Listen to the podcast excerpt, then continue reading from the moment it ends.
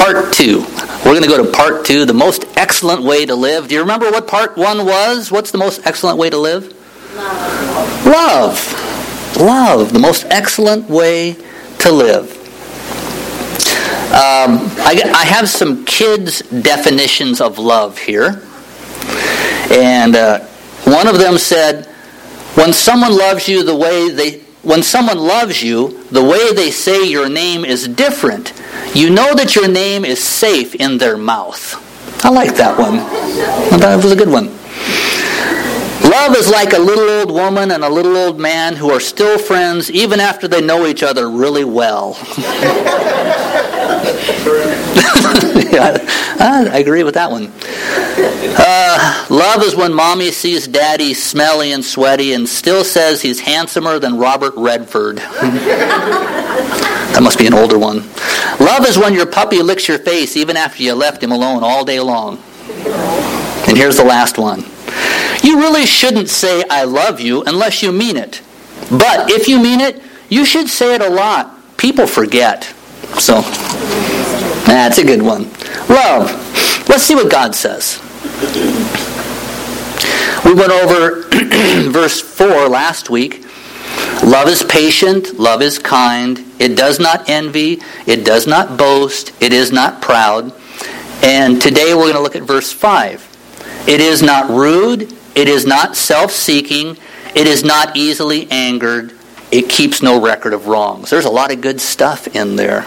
A lot to cover this morning. Well, Father, thank you for your word. Help me to share what you want me to share. And Lord, may, may it be your voice and your spirit that people hear today. And Father, may we just continue to grow in this realm of walking in love, becoming like you. Now we thank you for that, Father, in Jesus' name. Amen. Amen. Well, let's look at this first one. It is not rude. Love isn't rude. The uh, dictionary definition of rude, one of them is not having or showing concern or respect for the rights and feelings of other people. Not polite. Uh, another one said dis- discourteous or impolite, especially in a deliberate way. Rude. Love isn't rude. I, love sees that people have value. Typically, we are careful with the things we value. And we can tend to be careless with the things we don't value. And so, um, in, when I was younger, uh, I found out that we had a family Bible it's not that we read it. We didn't go to church. You know, my family didn't go to church. But there was this family Bible. It was thick and big and old. It was like you know real leather on the front, and and I had water stains on it. I don't know how that happened, but uh, when you opened it up, there was the tree with the places for names, and everything was written with a quill pen. I mean, we're just talking old. I was I don't know how old this Bible was, and uh, there were letters in it from ancestors from a long time ago, and again, they were written with the quill pen kind of stuff, and so it was really old. And the oldest son always received the Bible. It was it just always went to the oldest son, which I'm not the oldest son, so I'm not getting it. But anyway, the point was when uh, when we were shown this Bible, it was like treated really well. You know, pages turned carefully, things looked at carefully. I treated that Bible like it was really special. Now, my textbooks, my school books, totally different situation. you know, just toss it. Just give it a toss. Wherever it ends up, it ends up. Whatever we value, we'll be careful how we treat it. And love sees people as worthy of respect. Love isn't rude. It sees people as worthy of respect. And I want to share a story that Jesus is in this in Mark chapter 10. And uh, it, it kind of shows us people being rude and then Jesus not being rude. So let's just read this. Mark chapter 10. And so they reached Jericho. Later, as Jesus and his disciples left town, a great crowd was following. A blind beggar named Bartimaeus, son of Timaeus, was sitting beside the road as Jesus was going by. When Bartimaeus heard that Jesus from Nazareth was nearby, he began to shout out, Jesus, son of David, have mercy on me. I better stop there for a moment. So, Jesus is leaving Jericho, and a ton of people are following him. There's a large crowd. They want to be close to him. They want to hear his words. They want to see what he's going to do. So, I mean, there's just a mob of people. And as they're leaving town, along the road is this beggar. And he's blind. And uh, he can't really take care of himself. Uh, he has to live off of the generosity of others. He has to ask people for money in order to survive. That's just what he does. He's a beggar, blind. He's on the side of the road. He hears all this noise, and somebody says Jesus is coming by. Well, when he hears that, hope starts to rise up in his heart. And he can't see anything, but he hears a crowd and he just starts shouting out, Jesus, son of David, have mercy on me. And he's shouting it and he's shouting it. Well, some people got really irritated with him. They were, this was a special moment. Jesus is there. He's coming by. And here's this beggar shouting and carrying on, and they're getting irritated. And the scripture goes on to say that they wanted him to shut up. So they shouted back to him, Be quiet. Well, when he heard the crowd, some of the people in the crowd shouting at him to be quiet, he responds by shouting louder Jesus, have mercy on me. Have mercy on me. There were some people in the crowd, they didn't treat that man very well. They were rude. They were just rude. And they, they didn't think this man had much value. He's a beggar. He's blind. Everyone has to take care of him. And he's, he's upsetting my day. And I'm just going to put him in his place. But Jesus hears something going on. And it says, when Jesus heard him, he stopped. And he said, Tell him to come here. So they called the blind man. Cheer up, they said. Come on, he's calling you. Now, I don't know if it was the same people that was yelling at him a little bit ago. It could have been. We people can be, you know, you know how we can be at times, okay? So, anyway, he's calling you. So Bartimaeus throws aside his coat, jumps up, and he comes to Jesus. And I like the way that Jesus talks to this man. He treats him with respect. What do you want me to do to you? He's given this man a chance to tell what's in his heart. What is going on? What does he want? What do you want me to do for you? Of course, the man says, uh, the blind man said, I want to see. I just want to see. I've been blind. I don't know how long he's been blind, but he just wants to see again. I could understand that. And Jesus said to him, Go your way. Your faith has healed you. And instantly the blind man could see. And you know what he wanted to look at after he saw for the first time? He just wanted to see Jesus and follow him. And that's exactly what scripture says that he was his sight came back and he followed Jesus. Now, there were some people in the crowd, they didn't value that man. You know, he was ruining their special moment. He was ruining this special time. He was shouting out. But love isn't rude. They obviously didn't love that man. But Jesus did. And Jesus responded in a way of respect and honor. Love isn't rude.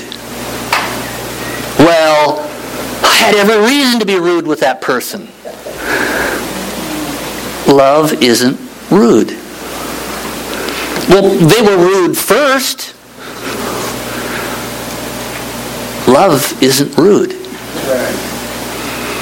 Well, I was half loving. Love isn't rude. Now, I'm kind of camping on this because I have to remind myself. I'm a type of person, I've got my list of things to do. I want to get stuff done, I want to accomplish things, and sometimes people get in the way. you know, and I'm a pastor. it's supposed to be about people. Do people get in your way? But remember, love is not rude. It's not rude. Jay Kessler, president of Taylor University, told about a state trooper. Oh, this has got to be a good story. A state trooper who was awarded an Outstanding Trooper Award. Kessler, who attended the same church as the trooper, said to him, The governor said that in 15 years as a trooper, you haven't once roughed up a drunk or used excessive force on anyone. How can you be a state trooper for 15 years dealing with the kind of stuff you deal with and have that happen? Well, I guess two things, the trooper responded. First, if I'm called to break up a fight at a tavern, I never say to myself, there's a drunk. I always say to myself, there's a man, someone's husband, someone's son, someone's neighbor who got drunk. So I always try to think of him as a man and not a crime. I thought that was pretty good. You know? Do we see someone as a person or as a problem? That really will determine how we treat them. But love is not rude. Love is not rude. The second thing the state trooper said was, the Bible says that a soft answer turns away wrath. So whenever I walk up to the window of an automobile, I always speak in a lower, a little lower than the person I'm speaking to. Whatever level their voice is, I make sure mine's a little bit lower when I'm talking to them. There's that respect, that honor. Love is not rude. For those of us who are parents in here today, we're really teaching our children how to treat their, their future husband or wife by how we treat our spouse. So, however I treat Lori, I am teaching our children this is how you treat your spouse that you're going to marry someday. Think about that. Think about that. If I'm rude to my wife, I'm basically saying, hey, boys, when you get married, just be rude to your wife. That's fine. And if Lori's rude to me, she's just saying, you know, Lindsay, just be rude to your husband. That's just life. That's the way it is. But love is not rude. So easy to say because they're just short words, easy to remember. It's a whole other thing to live it on a daily basis. Okay, has anybody been rude lately? Point to someone you think has been rude lately. No. No, let's not do that. now, if everybody points one direction, I realize, okay, we do have an issue here. So, if you're all pointing at me, okay. Um, I'm so thankful that that Jesus he's corrected me, but he's never been rude to me. You know what I'm saying? He's loved me, he's forgiven me, he's corrected me, he's rebuked me before. But he's never been rude to me. Cuz love isn't rude. There's a passage Ephesians 4 do not let any unwholesome talk come out of your mouths. okay? You're the gatekeeper. You get to determine what comes out of this thing. You have, you have total control over that. You decide whether you're going to let these words come out that are happening up here. You decide whether they're going to come out or not. You are the gatekeeper. No, it's the, the devil's the one that made me do it. No, the devil didn't make you say anything. You had to decide whether you were going to let that come out or not. Don't let any unwholesome talk come out of your mouths, but only what is helpful for building others up according to their needs, that it may benefit those who listen. Love isn't rude. Let's say that. Love isn't rude. Okay. Let's go to the next one. Love is not self seeking. Uh, uh, another translation says it this way New Living Translation. Love does not demand its own way. The Amplified Bible says it like this Love does not insist on its own rights or its own way. Okay? It's not self seeking. The ultimate example of someone who is not self seeking is Jesus. He is the ultimate example.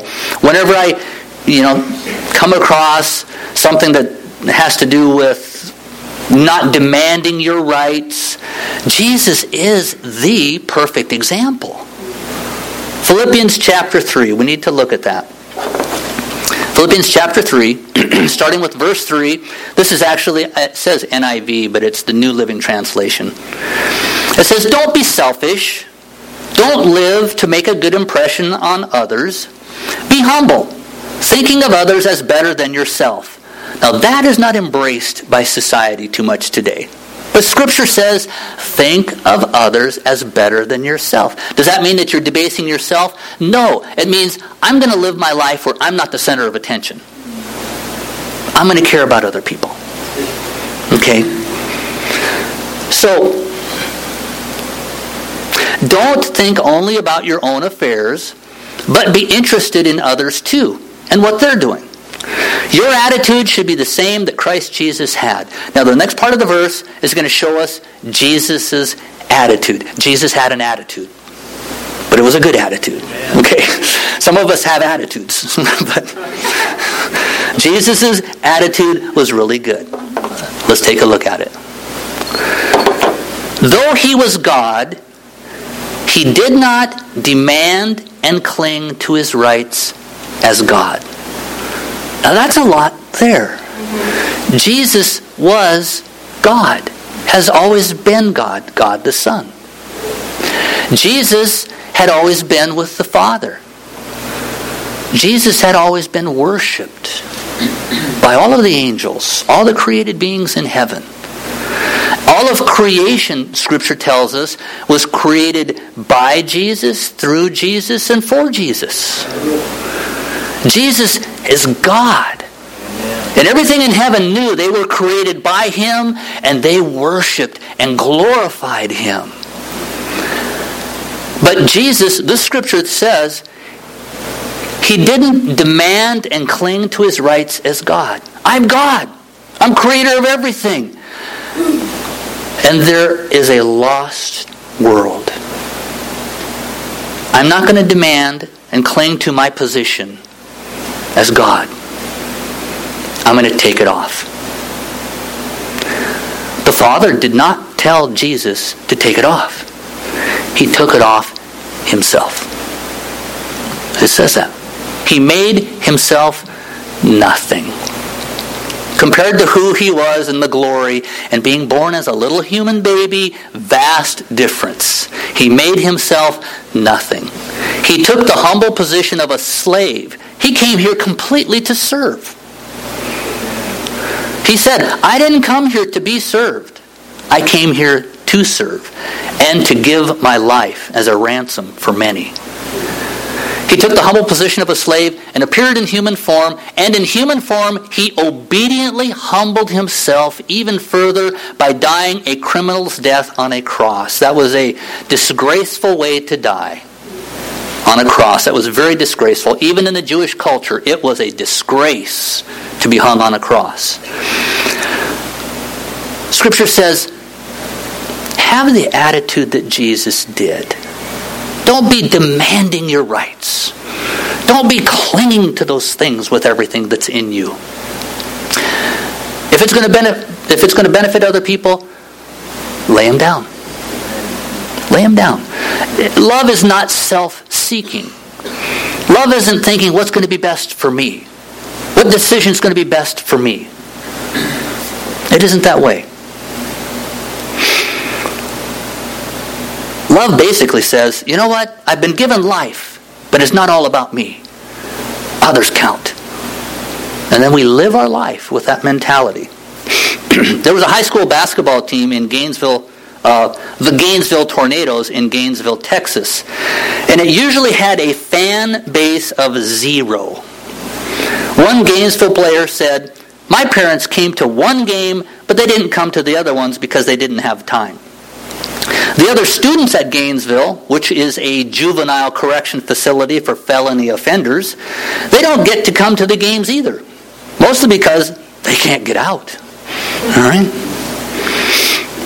One of the few perks at the facility for very good behavior is a chance to leave the prison a few times a year to play basketball. They play against private schools like Vanguard College Prep in Waco. And it was before that recent matchup that two Vanguard players, Hudson Bradley and Ben Martinson, announced that it didn't seem right to play a team with no fans. So before their home game against Gainesville, Bradley and Martinson asked some Vanguard fans for a favor. Cheer for Gainesville instead. Cheer for them instead of us. The shocked Gainesville players walked onto the court to find their own signs of support, their own cheerleaders, even their own fan section. Half the crowd was assigned to cheer for Gainesville.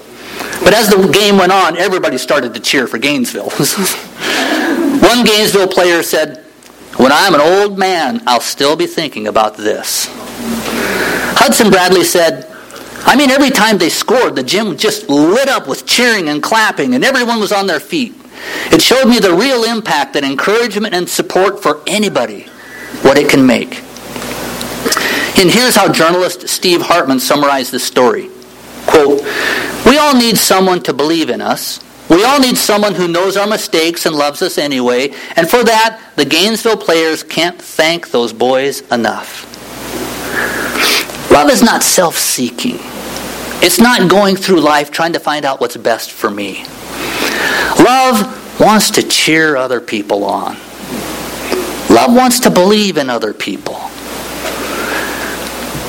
Love is not rude, even though tough things can happen. Love is not self seeking, it sees others. Oh, I love this next one. Convicted me so much. I got to spend time on this one. It's not easily angered. You like that one? It's not easily angered. Well, uh, uh, it's my nationality. No. No. Love is not easily angered. Well, it's because I'm surrounded by idiots. No. No. Love is not easily angered. A married couple had a quarrel and ended up giving each other the silent treatment. A week into their mute argument, the man realized he, needs, he needed his wife's help. In order to catch a flight to Chicago for a business meeting, he had to get up at 5 in the morning. Not wanting to be the first to break the silence, he wrote on a piece of paper, Please wake me up at 5 a.m. you know where this is going. You know where it's going. the next morning, the man woke up only to discover his wife was already out of bed and it was 9 a.m. His flight had long since departed. He was about to find his wife and demand an answer for her failings when he noticed a piece of paper by the bed. And it said, It's 5 a.m. Wake up.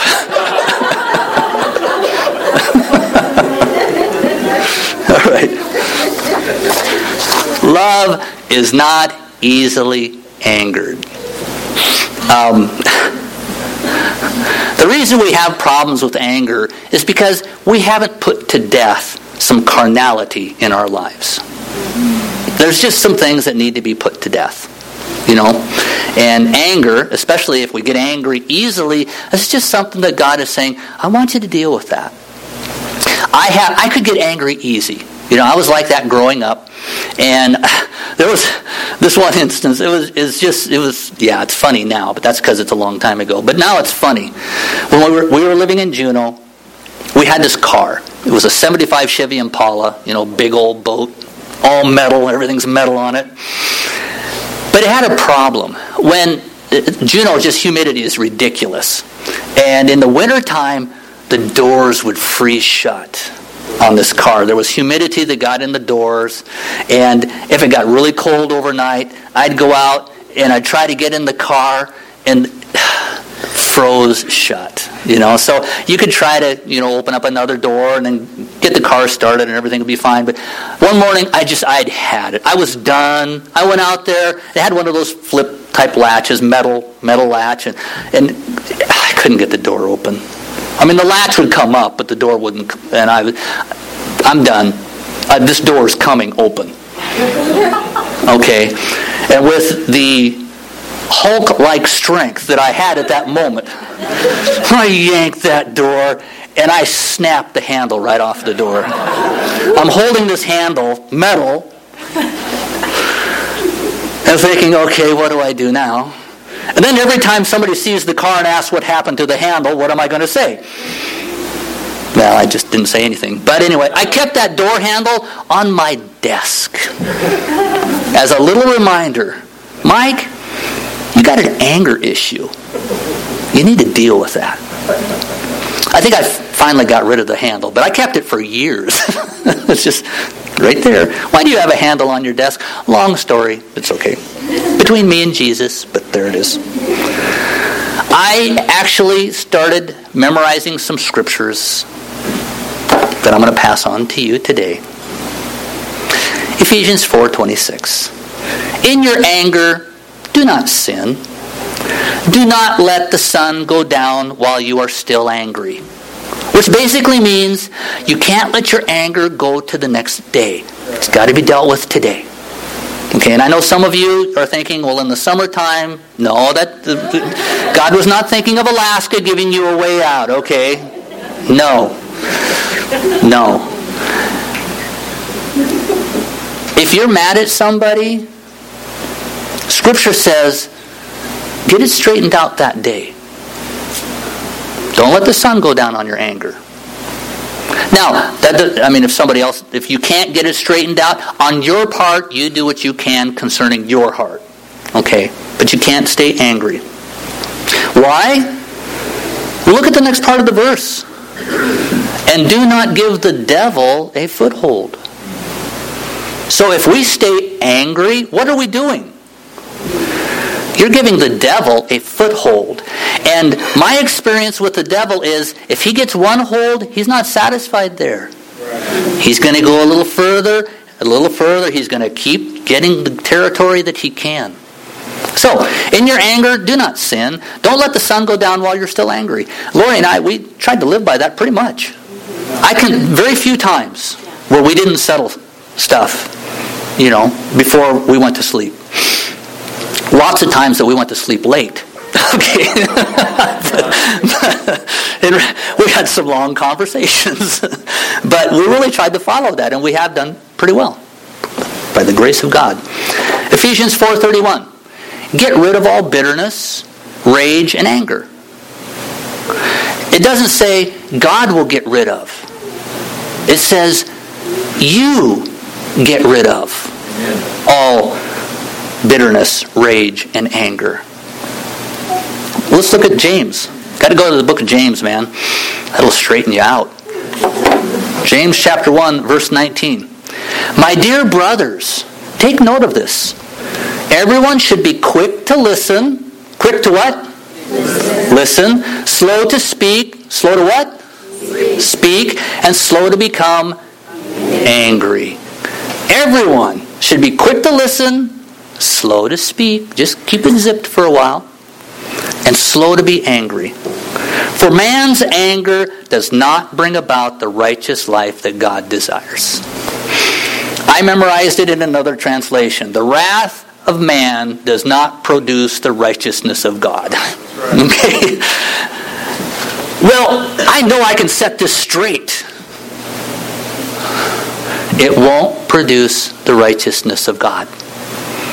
But it, but it feels so good for a little bit, but it won't produce the righteousness of God. So, let's not be easily angered in our marriage. Let's not be easily angered in our homes. Don't be easily angered at your job. Well, Pastor, if you worked where I worked, you'd be given a different message right now. No, I'd have to trust God, just like you have to trust God. You know? Don't be easily angered in the church. Please. We don't want to be mad at one another. But, Pastor, they sat in my chair. It's okay. There's grace for that. But they didn't look at me today. It's okay. Walk up to them and say hi. You know, let's let's not be easily angered. Thank you. Moving on to number four. okay, this one is pretty amazing. Love doesn't keep record of wrongs. That's a big one. Love doesn't keep record of wrongs. Record keeping is important. Tax time is coming. You'll find out how important record keeping is, okay? Paul, is record keeping important for taxes? Just a little bit. He works with taxes, okay? Leslie, is she here this Oh, she's she's in the nursery. Leslie, our, our bookkeeper, has this silly idea. She's in the nursery, so I can say this. She has this silly idea that everyone should keep receipts when you're spending church money. Where she gets that, I don't know. But as of yet, she's still standing on that principle. Where's the receipt? I won't tell which staff member seems to get most of the attention, but there's one. She wants receipts. But there are times when we should be terrible record keepers.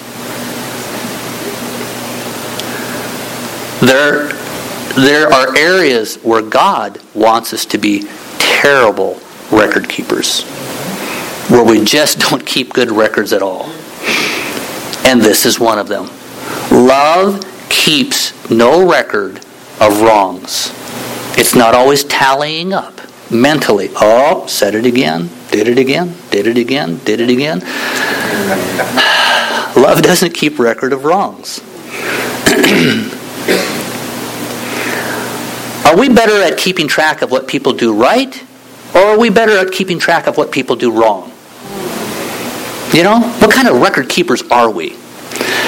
Are we quicker to see someone's faults or to see their strengths? Um, King David, even as a young boy, Scripture says he just had a heart for God. He had a heart for the Lord. And as he grew up and he went through so many different ordeals, but he had this faith in God. Just, it was just an amazing faith. He trusted God to be his deliverer. And, and, and he just got to know God so well in his life. And David made some big mistakes. But he never, he always went to God. Always went to God. And in Psalm 103, this man in his, in his lifetime who had, who had gotten to know the Lord so well starts describing the Lord for us to see and for us to even make songs about and all kinds of stuff. Psalm 103. It's not going to be up there. I'm just going to read it. But Psalm 103, starting with verse 8. The Lord is compassionate and gracious, slow to anger, abounding in love. He will not always accuse, nor will he harbor his anger forever. He does not treat us as our sins deserve, or repay us according to our iniquities. For as high as the heavens are above the earth, so great is his love for those who fear him. As far as the east is from the west, so far has he removed our transgressions from us. As a father has compassion on his children, so the Lord has compassion on those who fear him, who revere him. For he knows how we're formed. He remembers that we're dust. He knows that we're human. But that's God. And when in 1 Corinthians 13, as we're going through, we'll have one more week of, as we go through the description of love, God is really describing himself. He's saying, I want you to be like me. What am I like? Well, love isn't rude. It's not self seeking. It's not easily angered. And it keeps no record of wrongs. That's our God. You know what I'm saying? God is not asking us to do something that He isn't. He's basically saying, just please be like me. Love is patient. Love is kind, doesn't envy, doesn't boast, isn't proud. And then what we're covering today. God is saying, walk with me. Be like me. Imitate me. Because it's the most excellent way. I've given you life. It's a gift from me. However you came into this world, whatever the circumstances were, I gave you life. Now, live it the most excellent way, which is learning how to love.